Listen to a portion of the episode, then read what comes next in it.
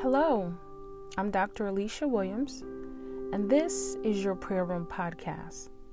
In this podcast, we will share informative and life changing segments on prayer and the power to pray, solely designed to help, strengthen, and encourage your next level of prayer.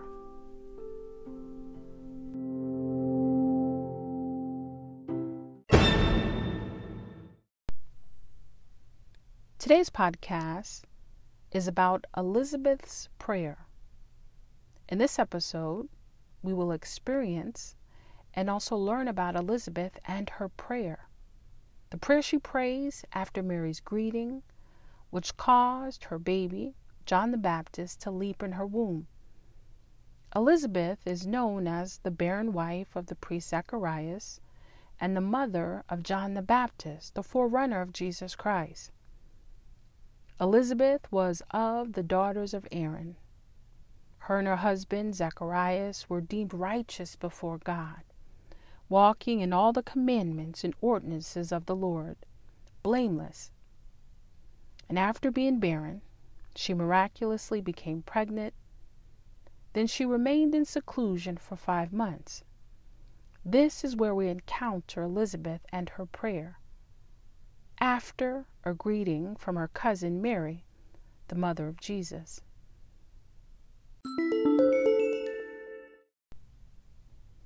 Elizabeth had been barren. She was without child.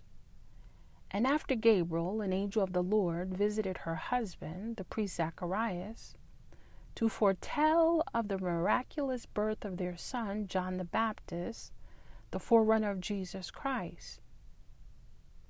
And because of Zechariah's unbelief, the Lord caused him to remain mute until the fulfillment of the miraculous birth of John the Baptist. Also, near the same time, Gabriel, the angel of the Lord, visited Jesus' mother Mary, Elizabeth's cousin, who was a virgin betrothed to Joseph, who had an encounter with the Holy Spirit that had come upon Mary. And the power of the Most High had overshadowed Mary. And for that reason, the Holy Child in Mary's womb would be called the Son of God. After this encounter, Elizabeth, who had been barren, is now six months pregnant and is visited by her cousin Mary, Jesus' mother. When Mary entered the house of Zacharias and greeted Elizabeth, when Elizabeth heard Mary's greeting, Elizabeth's baby leaped in her womb. Elizabeth was then filled with the Holy Spirit and empowered by it. And this is when and where we encounter the prayer that Elizabeth prays. The prayer that is fostered, ignited by hearing Mary's, Jesus' mother's greeting, which caused the leap of the unborn child, John the Baptist, in Elizabeth's womb. And then it caused the infill of the Holy Spirit and its empowerment. So a lot transpired before Elizabeth moved into prayer. Her faithful life to God and service had been transformed. Her encounter with Mary, the mother of Jesus, caused the infill of the Holy Spirit and its empowerment. And then this led to her prayer. It could be hard to grasp the nature of God and His divine will and plan. But here in the life of Elizabeth, who had been barren, who had been without child, who was childless, who is now some six months pregnant with a child who would be the forerunner of Jesus Christ, the Son of God. Elizabeth, who has just been infilled with the Holy Spirit and empowered through the greeting by her cousin Mary, Jesus' mother. This divine encounter transpired over these months. These are things that have never been done before. Elizabeth, who was barren, is now pregnant with the forerunner to Christ Jesus. She's then infilled with the Holy Spirit and empowered, and is now moved to pray.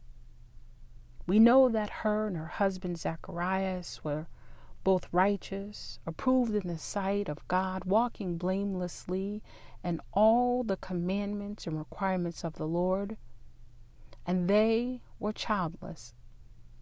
Elizabeth was barren, and they were both far advanced in years.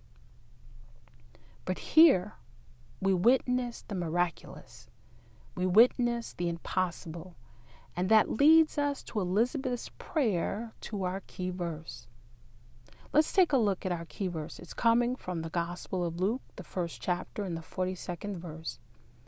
I'm reading in the Amplified Bible, so of course, as always, it will read a bit different and it reads, And she exclaimed loudly, Blessed, worthy to be praised are you among women, and blessed is the fruit of your womb.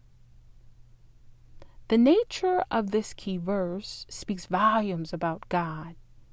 It speaks volumes about Elizabeth and her response to Mary, the mother of Jesus, and the infill of the Holy Spirit and its empowering.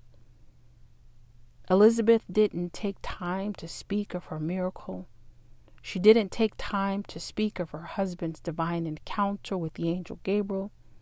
Neither did she speak of them both righteous, approved in the sight of God, walking blameless in all the commandments and requirements of the Lord. No, every ounce of who she was pointed to Mary, the mother of Jesus, and to Jesus, the coming Messiah, the fruit in Mary's womb.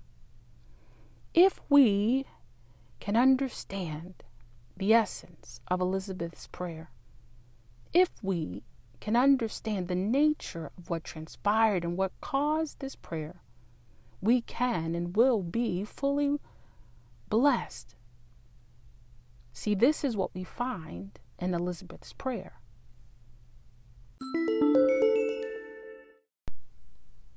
I must say, of all the prayers we have encountered and all the prayers we pray, we rarely pray prayers that points immediately to Jesus' mother, Mary, and to Jesus Christ, the coming Messiah. When we pray or when we encounter prayers, those prayers normally point to a need, to a situation, to a request. But here, in this amazing prayer, Elizabeth, the mother of John the Baptist, the forerunner to Christ Jesus, points us to Jesus' blessed mother Mary and to Christ the Messiah. This amazing prayer reveals to us God's blessing, redemption. It honors Jesus' mother Mary, a virgin, and it shows us what transpires in the essence and center of God's will, what transpires through the infill of the Holy Spirit and its empowerment. We move to a place of living and seeing beyond our immediate existence. The birth of the coming Messiah is foretold in Elizabeth's prayer and is revealed as the fruit of Mary's womb. Let's reread Elizabeth's prayer. The scripture says, And she exclaimed loudly, Blessed, worthy to be praised, are you among women, and blessed is the fruit of your womb.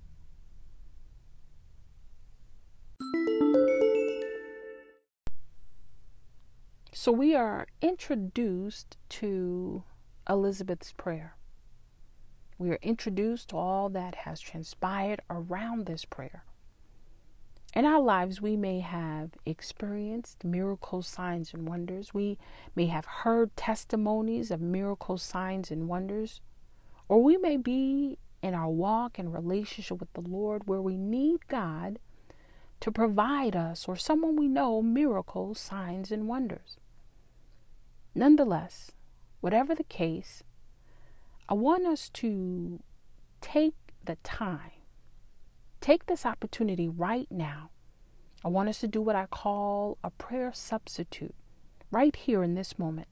I want us to bring who we are and what we have before God, who in Elizabeth's case, in spite of her barrenness and her childlessness, in spite of her very own miraculous encounter with the Lord, points to Jesus' mother Mary and to the fruit of her womb, the coming Messiah. So, just as Elizabeth prays, pointing to Jesus' mother Mary and to the coming Messiah, let us pray. Let's begin. And she exclaimed loudly, Blessed, worthy to be praised are you among women, and blessed is the fruit of your womb. As we close this podcast, please know as always, my prayer is that something is experienced and that the essence of Elizabeth's prayer, her life and experience spoke to and ministered to your heart and life in a special way to encourage, strengthen, and help take you to another level in prayer.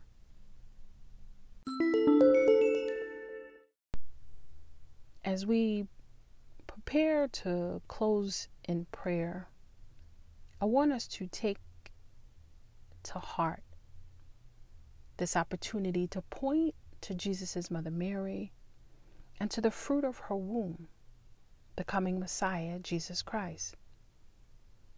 I want us to take the focus off of our miracle. And I want us to take the focus off of our situations or our needs and our requests. And I want us to be empowered. I want us to be encouraged to point, just as Elizabeth, to the one who matters most, and that's Christ Jesus. So let us pray. Father, this amazing prayer led us in another way and in another place. It revealed to us the exhortation of the mother of Jesus and the fruit of her womb, the coming Messiah. Lord God, lead us and continue to lead us to pray the prayers that point to you the prayers that set our focus, our worship, and our praise not on the miracles, signs, and wonders, but on you, Lord God, and you alone. Lord, we understand that Elizabeth could have prayed about her miracle. She could have prayed about being righteous and approved in the sight of God. She could have prayed about the infill of the Holy Spirit and its empowerment. But in this instance, we saw that she saw fit to pray to the Lord God. She saw fit, Lord God, to pray about you. She saw fit to pray and exclaim loudly about how blessed and worthy Mary would be among women. Very simply, Lord God, we ask, lead us in prayer. Lead us to pray, Lord God, what honors. Lead us to pray, Lord God, what exalts. Lead us to pray, Lord God, what glorifies. What glorifies you, what glorifies others, and all of who you are. This is the prayer in which we render unto now, God, in Jesus' name. Amen.